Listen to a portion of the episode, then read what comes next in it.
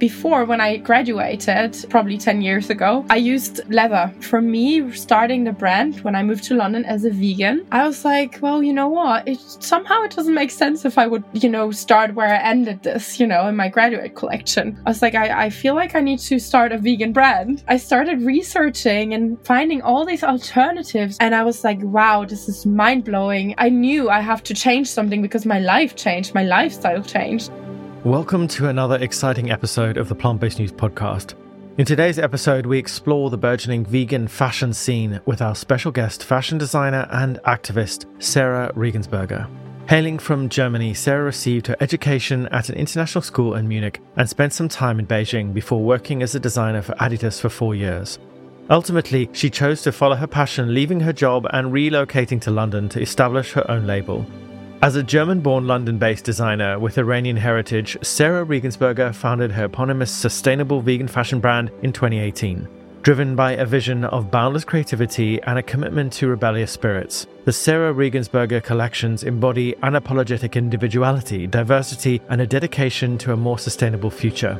Since its inception, the brand has made waves in the fashion world, appearing in renowned fashion publications like Vogue, Elle, and Grazia, among others. Sarah has showcased her collections in various events, including the Hackney Fashion Week show and her spring 2023 show, The Trinity. Utilizing eco friendly materials like cactus leather and bamboo, the brand's core value emphasizes respect for nature, humanity, and the environment. I'm incredibly thrilled to welcome Sarah to the PBN podcast today as we dive deeper into her vegan journey and her remarkable professional trajectory in the vegan fashion world. My name is Robbie Lockie, and this is the PBN podcast. As always, if you like this episode, don't forget to comment, like, and share. And if you're on Apple Podcasts, please leave us a review. It really helps get the message out there. Let's get to the episode. Thanks so much for joining us on the PBN podcast, Sarah. What a pleasure to sit down with you and hear your story. Hi, everyone, and thank you so much for having me. It's such an honor. I'm really excited. Thank you. My absolute pleasure. So, um, we met a few months ago at your fabulous fashion show in London, um, which I absolutely loved. It was uh, fascinating, and we'll definitely talk about it and talk about you know, your style and your and your fashion, uh, con- the concepts and things that you address. But before we talk about all the amazing things you're doing with your life at the moment, let's go back in time and let's talk a bit about what brought us together, which is veganism. How did you discover this lifestyle? Where did it all begin for you? Well, it's a funny story. It kind of started six years ago. And uh, for me, it started as a vegetarian. I didn't go straight into veganism. And the reason was that my dad uh, read a book and told me about it. And um, what he told me about, you know, we shouldn't eat meat and, you know, all about the vegan lifestyle, it made me think about it. And I feel personally I heard it at the right moment in my life or I was open to hear it. So yeah, he told me about it and I was like, maybe I should try to, you know, cut off meat. And like, it was more about health, to be honest, at the beginning. Yeah, it started with my dad really, which uh, is quite a funny story. And on my journey, it really became a lifestyle choice. And nowadays, I would say it's much, much more about the animals than it is about health. Even though I came from there, it really made me changed my whole life. And in a way, I think it was my calling. And I personally think veganism for me is my purpose. It's beautiful that I discovered this. And when I moved to London, that's where I became fully vegan, which was four year, four or five years ago. Yeah, it was just vegetarians for two years and then uh, veganism, and then it became just my whole life. Yeah, so that's kind of Amazing. my journey, to be honest. Amazing. I mean, tell me more about this book that your dad wrote. That sounds fascinating. Well, he read this book by Allen Carr, so I haven't read it, which is quite funny. And it's actually about losing weight, um, but it actually shows you that your body doesn't need meat to ha- uh, like have a life healthy lifestyle and i know lots of people lose weight when they don't eat meat but that was not the main thing i think he read it to lose weight and then in the end like the whole family became vegan which is quite a funny story oh, but yeah i think i mis i misheard you i thought you said um your dad wrote a book i was going to say that's oh. um, oh. even more interesting but yeah it isn't it incredible how books and films and art can influence us as people and completely change our perspective on our worldview, really what we eat, our political views. I'm constantly hearing stories of people whose whole entire paradigm has been shifted by something like a book. And I find books so magical. I mean, when you are reading a book and you're reading the words, to me, it's a form of time travel because you're having a conversation with something that was created in the past. It may have been made a few months ago or could have been written a thousand years ago. Uh, and that person is communicating through the pages to you and influencing you hopefully in a positive way with every page. So I absolutely love books, and um, uh, even though I don't read enough, um, I think it should be it should be a part of all our lives as much as possible, Definitely, fiction and non-fiction. No. yeah. yeah. So another thing, obviously, that brought us together um, is your amazing work uh, in your involvement in fashion. Tell us a little bit about how you got involved in fashion. How did you find yourself in this world? Well, to be honest, I was growing up with fashion. Uh, my mom, when I was really little, like six years ago, like six years old, she had her own uh, kids shop, so she was selling clothes. Um, so whenever she went to fairs or like to order for her store, I was always there, like from a really young age. I, I personally think that did definitely influence me. Um, and then I think when I was kind of 12 years old, I was like, I'm going to study fashion design. I love to draw and like things like that, but it was not like something I naturally did when I was young, but I just knew it's my calling. I don't know. It sounds a bit cliche, but that's the truth. I'm from Germany from like a kind of not small, but like definitely smaller city. Yeah, fashion, it's not really a fashion city. So every time when I said I want to study fashion design with like 12 years, people were like, yeah, sure, you will do that. Um, so yeah, but I did. So, uh, it was, was kind of my calling, I say. I mean, it's amazing. And that, that's the thing to have a life of purpose is such a special thing. And I think so many people in this life feel a sense of confusion and um, a lack of direction. And for me, having a, a, purpose, and I'm also like you, very lucky to have found a, sense of purpose. It really helps you get out of bed in the morning, no matter how bad you feel. Being able to have something that you love, that you're passionate about, even on the worst day, you know, you still feel inspired to to pick up the paintbrush or the scissors or the needle or whatever it is that your your craft, your tool of uh, choice is, and it really can act as a, a fire underneath you. Um, and I've spoken to many people who've said the same that having that sense of purpose has given their life so much direction. But it isn't easy, is it? It's not always easy to find a sense of purpose, especially in something like fashion. And, you know, fashion is notoriously the fashion industry of which we're all a part of, because if you wear clothes, you're involved in the fashion industry. I always find it funny when people say, I'm not interested in fashion. I'm like, well, you wear clothes, so you are part of the fashion industry. Exactly. Whether you, whether you like it or not, good and bad but it is a notoriously challenging industry to be in. It can, it has a reputation of being, you know, very uh, exclusive, exclusive, exclusory. Only people of certain looks and perhaps ages can be very ageist. I mean, how, when it comes to sort of this, because you obviously are born in Germany, you have, a, as far as I read, an Iranian heritage, and now you're based in London, a very, very beautifully diverse city.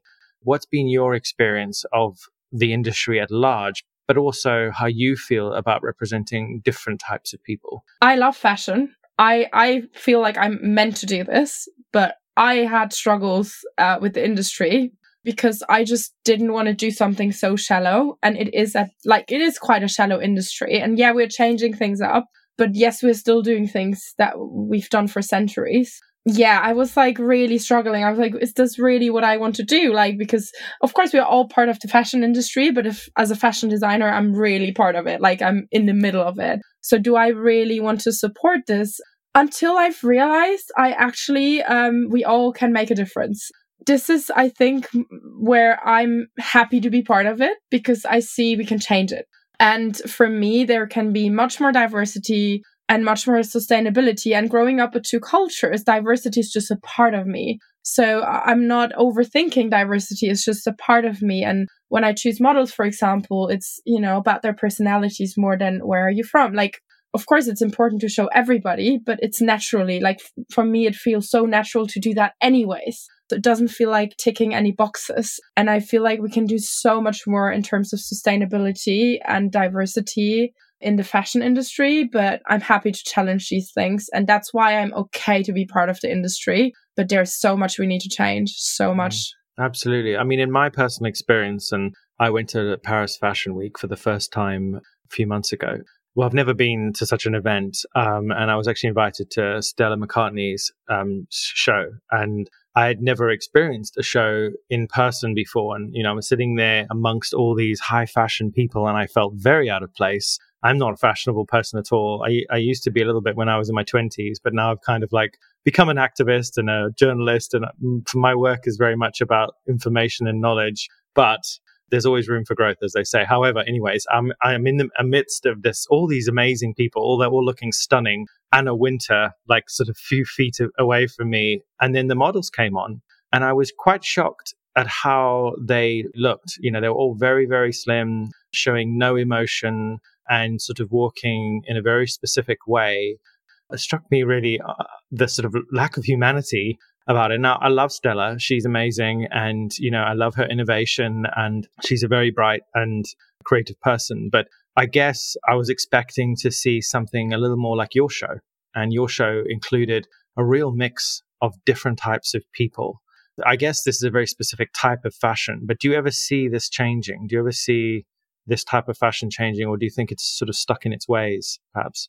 I hope it's not going to be stuck in its ways I think it's so confusing why we show the same type of person.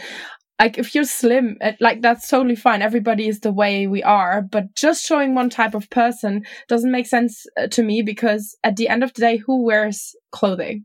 It's every one of us. We look all different. We are not all super tall, super like we are so different. And I think that's the reason why we should show the clothing on real people. Um, of course, these are real people, but they don't show emotions because they've been told to not to show emotions because it's about the garment. But for me, the garment comes alive with the person wearing it. Like when I wear something, it's it's actually looks different on me than it will be on you. Like I bring the garment alive, and a model should bring the garment alive. And when I choose my models, it's so much more about their personalities. I think all my models have such a strong personalities, and in a sense, they're all rebels with a Love cause, that. which is all about like my brand is all about the rebel with a cause. So my models represent that. They have a personality and they bring the garment alive. And this is all what it's about for me. Fashion is, you know, about the person. So I hope it will change. It takes time, I'm sure, because I think probably 70% of the brands still do what they know. Like it's always a bit tricky to get out of the norm, you know, because this is how we see things. And maybe we don't want to ch- like challenge it and show it in a different way because people would say, why is, you know, why is it so different? It needs to change. I really think it needs to change drastically. Mm, it does because I think you know when you see these events and you, you, watch these models, what kind of message are we sending to young people that they have to look and be a certain way and and maintain a certain aesthetic to be able to to be high fashion? Because as you say, fashion is for everyone, and there are no rules in fashion. And you know, fashion is expression, fashion is identity, fashion is what we want it to be. And this is sort of exclusory nature of high fa- the high fashion world it does create a sort of exclusive club.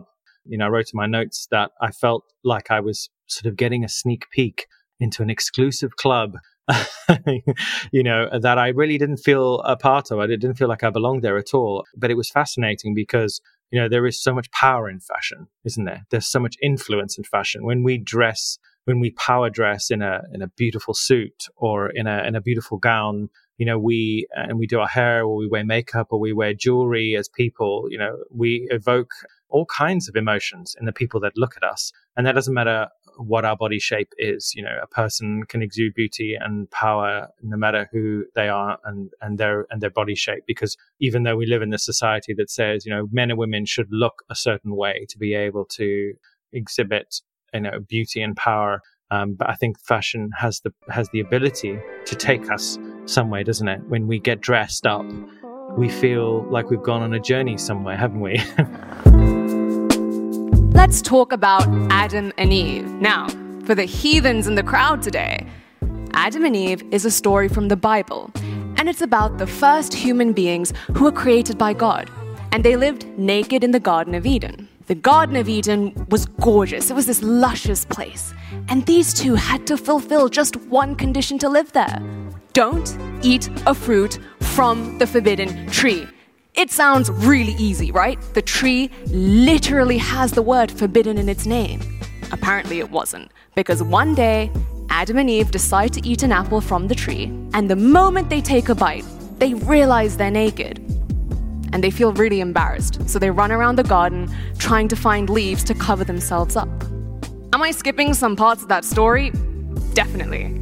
But I summarized the parts that to me demonstrate the fundamental way most of us see clothing. It exists for a single purpose, and that's to cover our bodies. Our society looks at clothes, hair, shoes, makeup, accessories collectively, what I will call fashion, in a very practical and utilitarian way. Folks, today, I want to show you why that's wrong. I want to talk about the power of fashion and the ability it has to transform our lives. My name is Maria. I'm a student, a researcher, an author. The way you dress influences how other people perceive you. It's the reason why your mom's ironing that white shirt before your first proper job interview, why you're up at midnight texting your friends 15 different outfit options before your first date with that smoking hottie from the library, we're trying to project confidence, skill, wit, intelligence, all these wonderful and amazing aspects of our personality. All I did was adopt that into my daily life. Why should I just project these amazing things at job interviews and first dates? I noticed something that was happening around the same time as this newfound passion for fashion. I was walking with a bit more bounce in my step, I was more confident going outside of my comfort zone. I felt like the imposter syndrome that had gripped me since my very first day at university was decreasing, little by little. The thing I attributed this change to was my newfound interest in fashion. I noticed that taking a few minutes to craft a good outfit made me feel prepared to take on the day. I felt like my clothes were helping me be my best self. You know, some some people have said to me, "Oh, but you know, fashion is just dress up." But I really think it's more than that, don't you? What do you think about that? When sometimes people say, "Oh, but you're just you're just dressing up. You know, fashion should just be functional. I think it's fashion is a feeling. Like I always say that when I design, the one thing I want the person who wears it to feel like is that they can they feel like they can change the world. And I personally think that fashion can make you feel a certain way. It can make you feel powerful in a good way. Obviously, power is not always a positive word, but I just mean it in a good way. It can make you feel a certain way. And this is what we do. Like, that's why we dress up. That's why we like to make our ha- hair up. And some people are more into it or not, but still it can make you feel a certain way. And this is exactly what it should make you feel in a like positive. But sometimes it's really tricky because we feel good, but the garment we're wearing is maybe not really good. You know what I mean? Like, it's a bit tricky, but even me, I personally, because you said that, you never, you didn't feel like you fit in. I'm literally my whole world is fashion and I never I never felt like I fit into the industry. Yeah, so I made my own little bubble where right. I feel honestly like I feel good and I want few people to work with me that feel good as well. So yeah. It's amazing and that's the thing like nobody owns fashion and I think that's the point uh, is that you can carve your own path in the in in these industries that feel very exclusive and that's where disruptors come in. You know, we as disruptors can come in and dis- and PBN we we say we're here to disrupt the conventional narrative. and Love that. you know that that's our mission. Our mission is to change the conversation around the consumption of animals uh, and the use of animals in fashion, and of course entertainment as well. We believe, and I believe with every fiber of my being, that human beings should be custodians and protectors of this earth and all the sentient beings on it, and that we are not meant to be killing and destroying and abusing the beautiful beings that we share this world with because they are finite like us. They're limited, they're mortal. And if we don't change our ways and we don't stop abusing them like we are, you know, there will be none left and we'll be alone on this planet, which is not something I want. Uh, you know, that's part of the mission. But uh, so let's just turn the conversation a bit onto animals and their use in fashion. And my friend uh, Joshua Katcher, who was on in the latest film Slay, mentioned how animals disappear into fashion items. So we have, on one hand, the fur industry making all of these claims and, and capitalizing on aesthetic irrationality, real fur somehow being seen as natural. Then we have faux fur. Plastic is a problem. That's, un, that's without a doubt. Plastic is a problem. But faux fur is not a single use plastic. And it's also something that can be made with recycled plastics, recycled ocean plastics, bioplastics. I've touched fur that's made from coconut oil. I've touched fur that's made with corn oil there are ways to make faux fur, and there are increasing innovations happening in this realm that we're going to see faux fur continue to improve and improve. Faux fur is something that you're not washing in your washing machine regularly. So when we hear about microfiber plastic pollution, it's not coming from faux fur. People aren't wearing their faux fur and tossing it in the laundry, where they might be wearing their spandex yoga pants and tossing those in the laundry. But the fur industry isn't going after yoga pants, they're going after faux fur because it is challenging a status symbol. It is challenging a source of power and a source of profits. It's not about whether faux fur or real fur is more environmentally friendly. We know that faux fur is more environmentally friendly when we look at the studies. They compared what goes into making a real mink versus making something like a faux fur. What they found was that making a real mink had higher environmental impacts in, I believe, 14 or 15 out of the 16 categories of environmental impacts.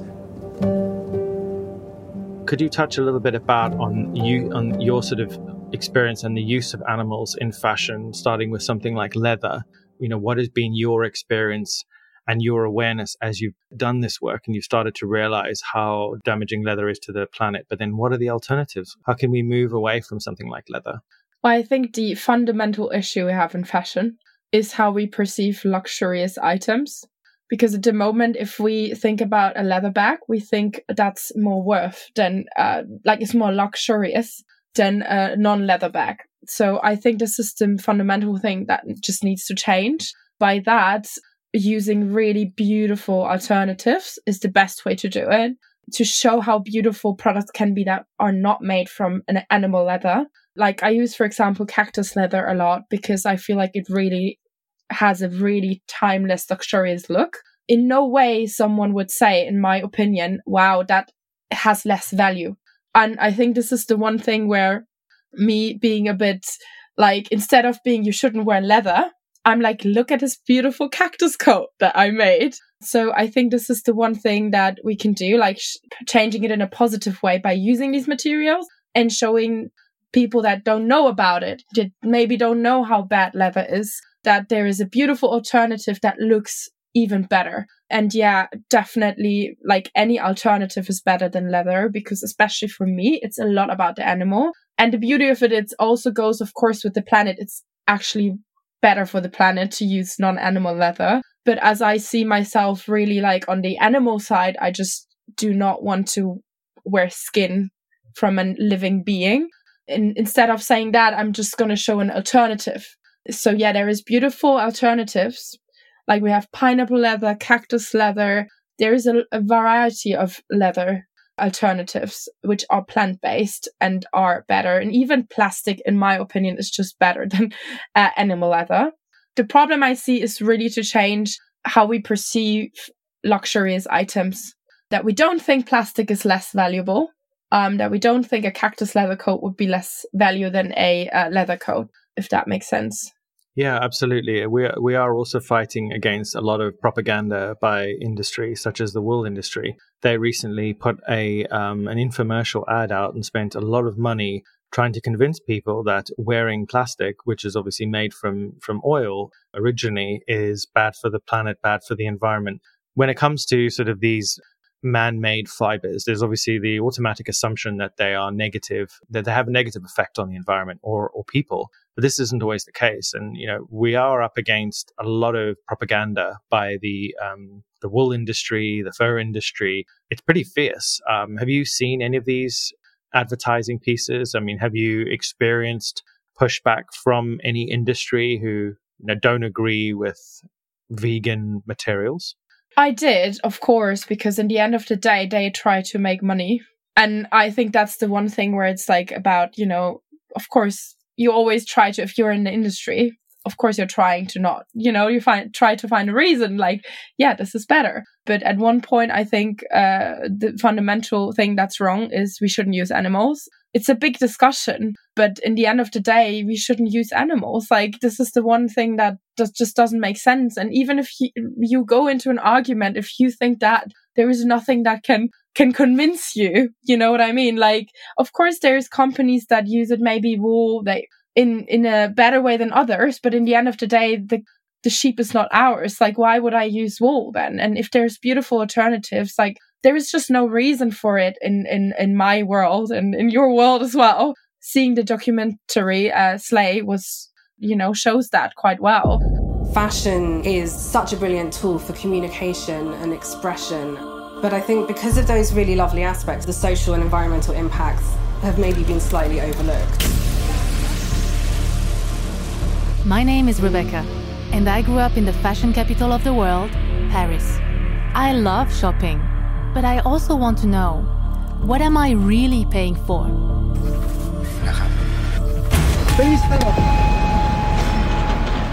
We have to take what we're putting on our bodies every day slightly seriously. Animals disappear into fashion objects in a way that's very troubling and in a way that's intentionally hidden.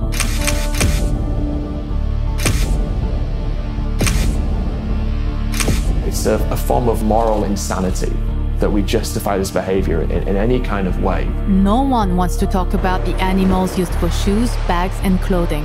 We're in this system that has normalized cruelty on a massive scale.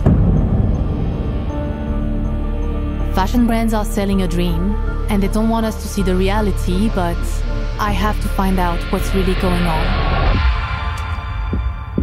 Touching on the film, which was very powerful, like how did you feel about the way the film went into great detail about what is happening to animals and their use in the fashion industry? Well, I think it was per like it was very honest uh, because we talk a lot about the meat industry, but in fashion and like being vegan and not using animals, we don't know so much.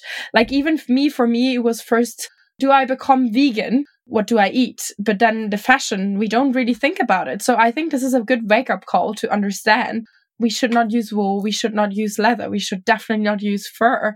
There is blood. Like the one thing that it showed very well, I think, is that the beautiful products, the beautiful fashion shows is gorgeous. You know, we all look really beautiful in those products. But what is behind it? Like, it's really dirty. It's really, there is blood everywhere. The people that work in, it's not only about the animals, the people that work in those industries, like, it's so unhealthy. Why do we exploit people and animals?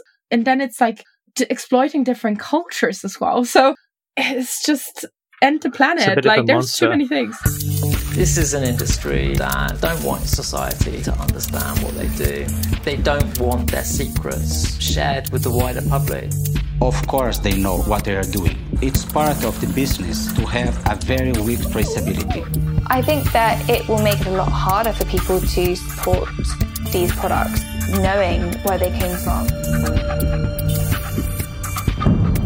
bit of a monster. And I think the problem is that it's a very powerful and very wealthy industry. And as Slay showed, the interests of these industries are vast uh, in the billions and billions of dollars.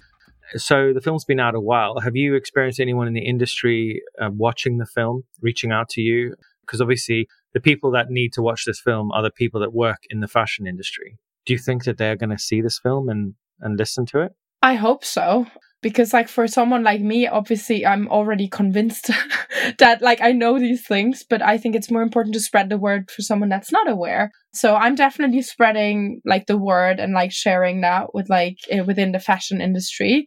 Yeah so many more people need to see it.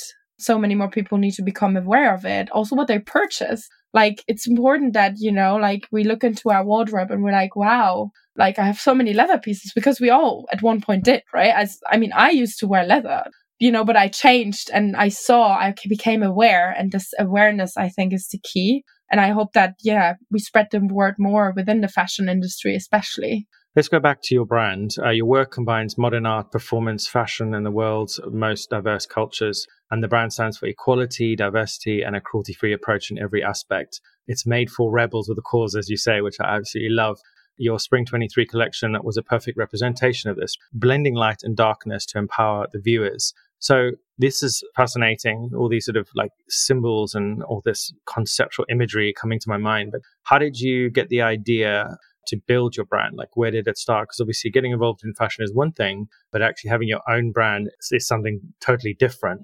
Where did you get the inspiration from and how did it all begin specifically? Well, it's quite funny. So I worked for a company uh, in Germany as a designer. So I've been already designing. I studied fashion design. And then I really, I always felt like I need to move to London. Uh, I don't know where it came from, but I felt it. And then I was like, well, now is the time. So I quitted my job and I moved to London. And I think that was the main thing coming to London. Uh, I've never been abroad, like living somewhere else.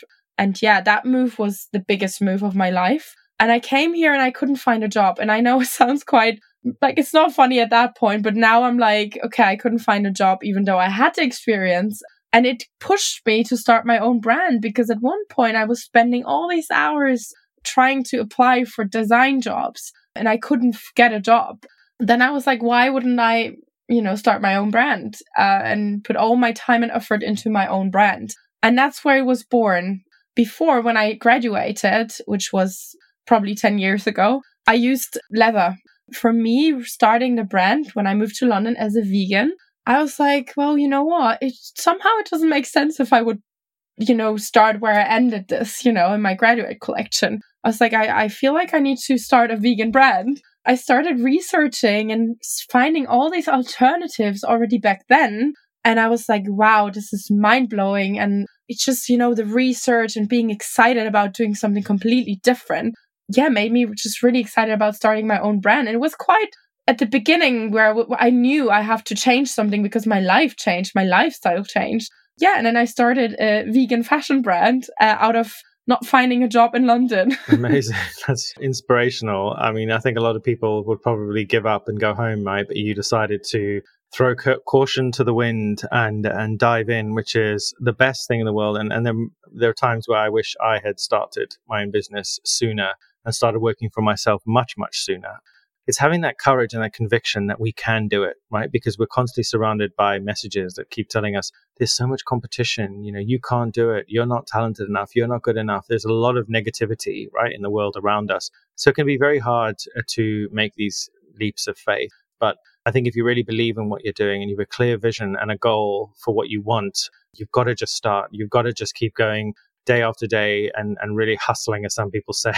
even though I hate that word, yeah. but it is true. You know, hustling is about really pouring your heart and soul into what you do and making some sacrifices. You know, you're not going to dinners with friends, you're not spending time with family. You know, you are making those sacrifices because you're building something that is yours, it belongs to you. And that takes a lot of guts and courage. So, you know, hats off to you and congratulations for, for your amazing work. It's really great to see. But the collections themselves and the work itself, like what is it that inspires you the, to create what you create? You know, do you have any particular uh, artists that you um, look to? Are there any people in history that you look to, or any time periods that inspire you? What is it that sort of informs your style?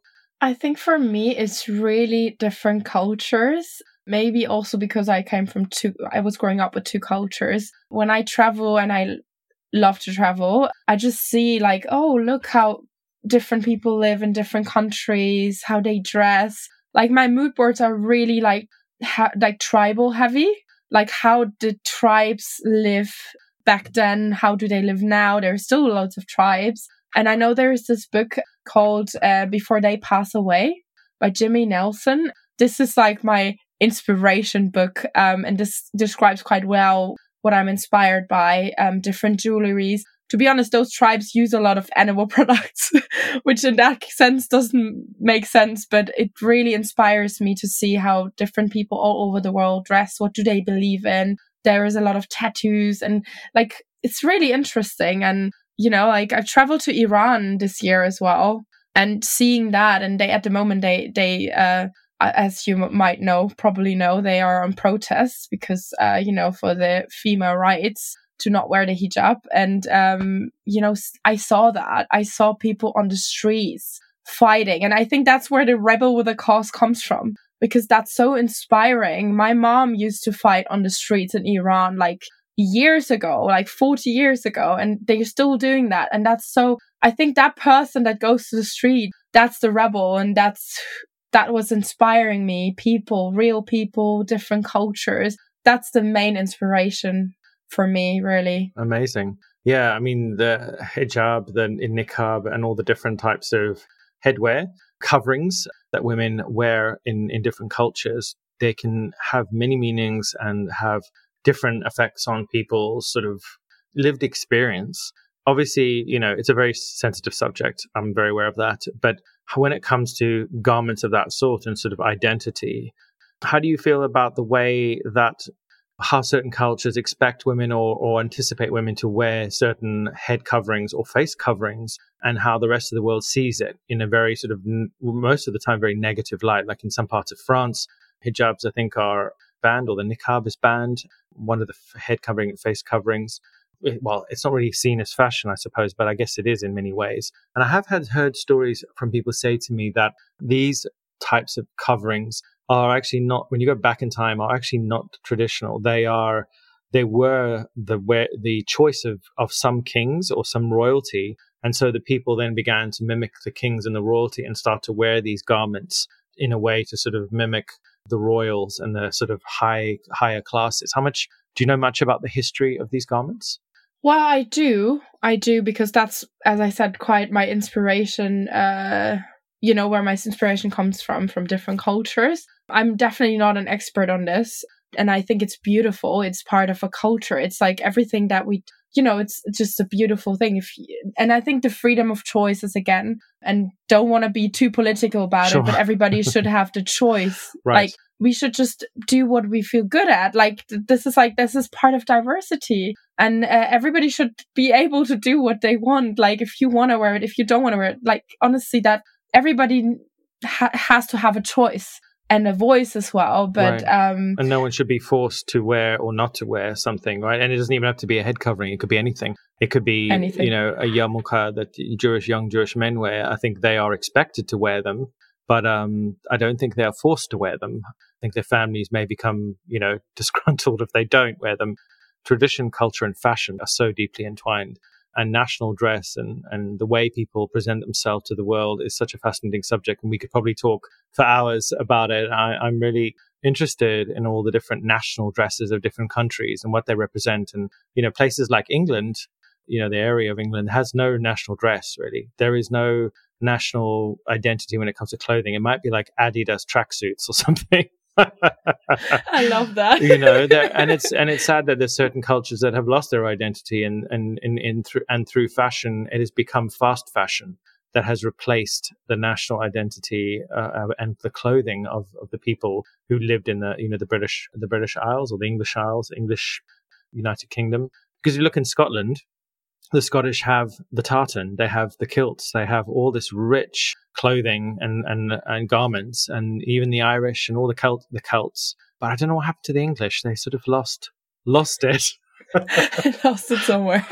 lost it somewhere. But I hope, you know, uh, that's the thing, you know, fashion is evolution as well, isn't it? And people can start trends and people can start new cultures. And that's what's so exciting about what we wear. And it's always ever evolving. But, um, moving, moving on to the consumer, because at the end of the day, you know, fashion is nothing without people who purchase these garments and wear them. There are a lot of people in this world who want to do better. They want to wear better, um, but they can't afford to. They can't afford to spend huge amounts of money on one-off couture or you know items of clothing that are you know selling say like Stella's store for hundreds and hundreds of pounds per item. But their alternative, well, their options for the most part seem to be things like Primark and these fast fashion river, uh, what's it called, River Island and places like that. But there is a huge issue with the way the fashion is made and also the people that are exploited to make it.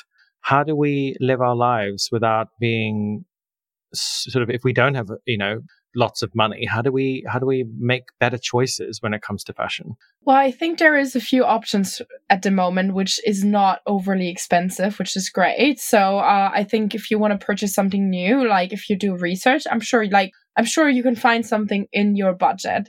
If you can't I personally, even me, I go vintage shopping. I go to charity shops. Like there is beautiful, like there is so much already here that we can do. Like we don't need to buy something from Primark, in my opinion, because we could get it in the thrift shop around the corner. And I think London is a great place, you know.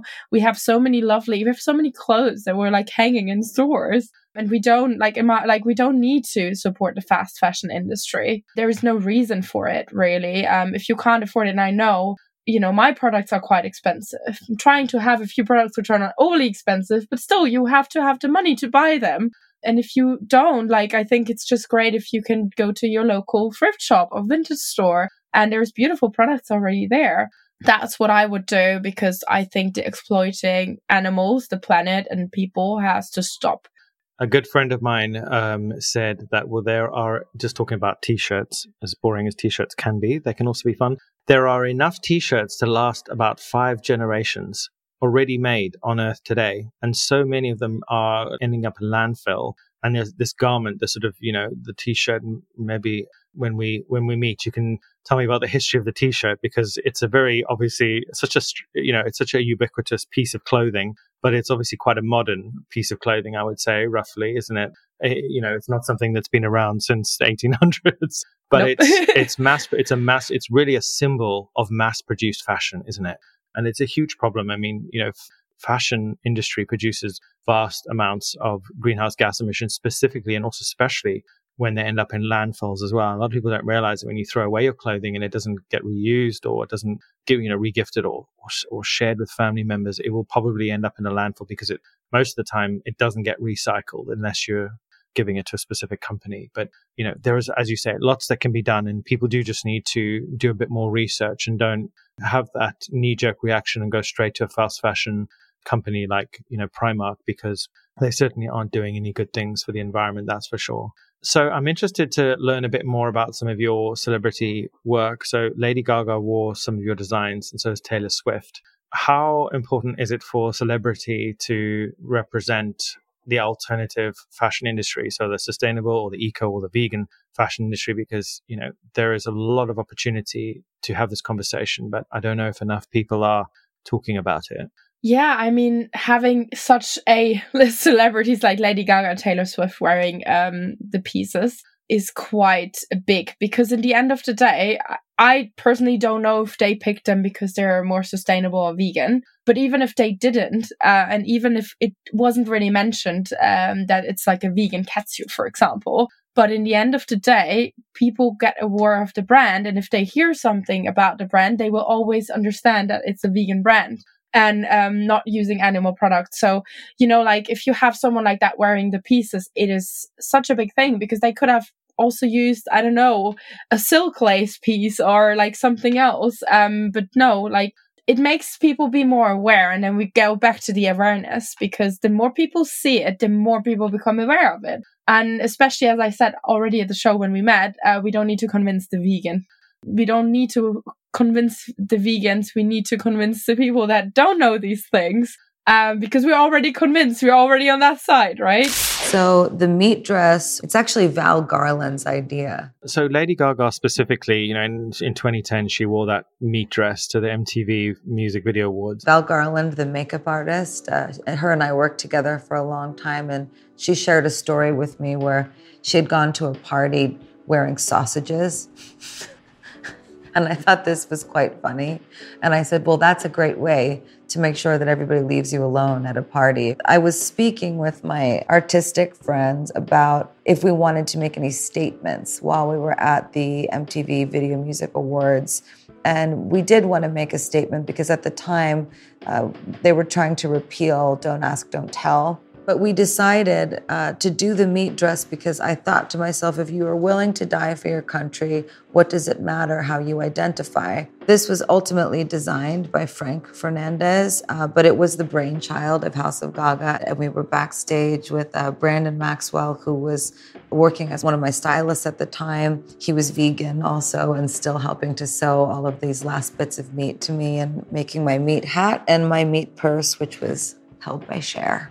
It smelled like meat. It was thrilling to wear. There's a corset under this, but the corset was sewn to the meat. So this is actually a garment. They didn't just drape meat over me and uh, cross their fingers. She has been seen wearing fur a fair bit, though I haven't really seen her in it recent in, in recent times. But what is it about fur that people are so obsessed about? Because it seems to still be you still see a lot of people wearing fur. And it seems to be making a comeback. Starting to see more and more people wearing it again, despite the fact that I think in the 90s, like Naomi Campbell and various other sort of high flying A list supermodels were you know, saying, I'm going to, you know, I'm going to, I'd rather go naked than wear fur.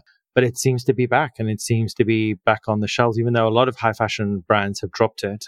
It just hasn't gone away. Why is that, do you think? It's all status. Fur is always, and this is what I said before, we have to change how we see luxury fashion. Because if I go there and then you wear fur, it shows you have money. And this is why people still wear it. And like, this is what I'm convinced that's the only reason. Because, uh, of course, if you have a fur coat and in the documentary it showed how many animals are u- used within one coat, which is quite scary, to be honest. But this is the thing, like, it's expensive. It shows you have a status. It shows you have money. But we need to change that a full fur coat will show you have status and not a real fur coat. And it's also like how the industry, you know, you just see the beautiful product.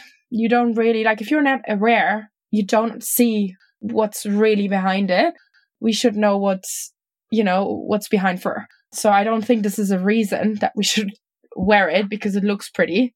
We should be aware of it that there's beautiful alternatives. Why would you even choose that if you have so many beautiful alternatives um, with faux fur, for example, or, you know, like even with the leather? I don't understand why it has a comeback, but I still think we can change things. And, you know, fashion weeks are cutting off fur. London Fashion Week doesn't allow you to show fur. So I think there is even more change coming. So I, I'd say I would focus more on how we, like, how beautiful the change is going, especially within the fur industry, that we don't use it anymore. But I mean, I know loads of people wear vintage fur. It's still fur, Do you think that, so. do you think that normalizes the use of animal skins and fur? Do you think that wearing, um, vintage fur kind of normalizes the use of, um, animal products and animal skins and my second question is, which is linked to that, is do you think that when we wear faux fur that looks exactly like real fur, are we still normalizing the use and uh, con- you know the consumption of, of animals in fashion? Well, to a point where you're not in the industry, it could look similar. I personally think it looks different. I can definitely spot a faux fur and a fur, even though we have really good alternatives, but I could see it wearing a vintage fur, and I know like lots of people use that as an, you know, that's my grandmother's fur coat, um, which is obviously better than purchasing a new one. Don't get me wrong, but uh, it still shows it's okay to wear an animal and uh, you know which doesn't belong to you, and still shows I have money. I think that's what we used to with fur. It's a lot linked, I think, to the status really.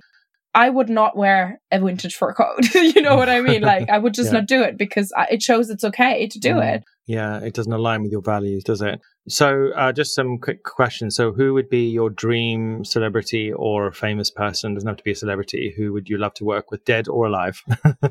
dead or alive. I think for me, I'd love to work with someone like Billie Eilish because she all she's really like into the core values of the brand as well you know, like for the planet, she's vegan. Uh, I think that's, yeah, it's just great if, you know, you come together with someone that does understand what you're doing. On the other hand, uh, and I don't have a name, I wouldn't know a person, um, that would be into this, but I think someone that's completely, absolutely against veganism. someone who doesn't believe it and I need to change their op- opinion about it, you know, like someone that really is the opposite of my values to convince that person, I think that would be great to dress someone like that.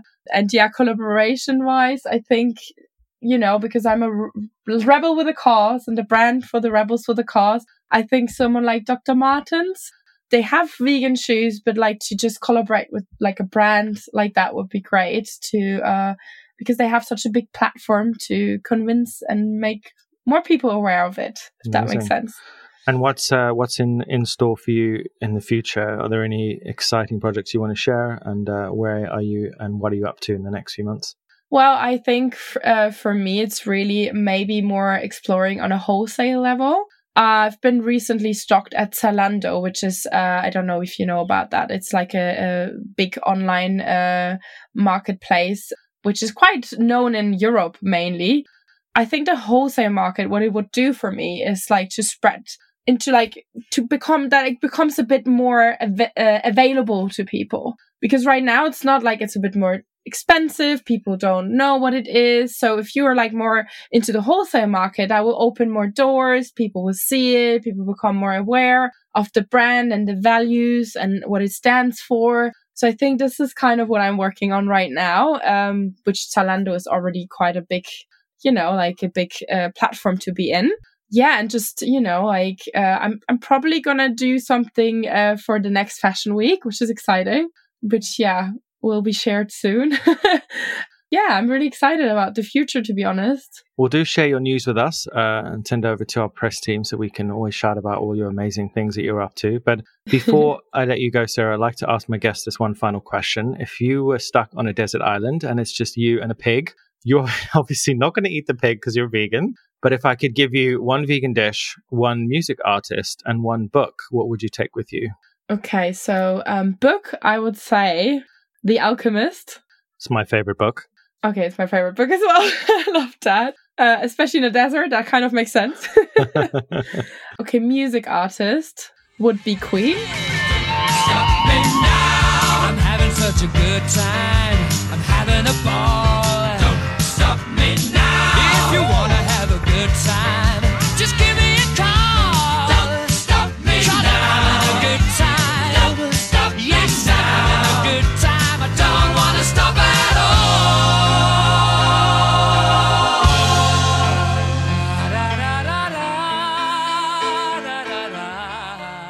Band, but okay.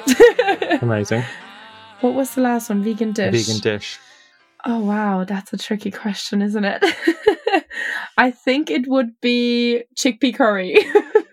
oh, amazing. Quite a few things I love there, some great choices. Sarah, thank you so much for joining us on the PBN podcast. Uh, it's been a pleasure to hear a bit of your story and uh, hear about your amazing passion. Thank you so much for having me, honestly. Thanks for joining us, everyone. I've been your host, Robbie Lockie, and this is the PBN podcast. We'll be back next time with more food, fashion, veganism, animals, and everything in between.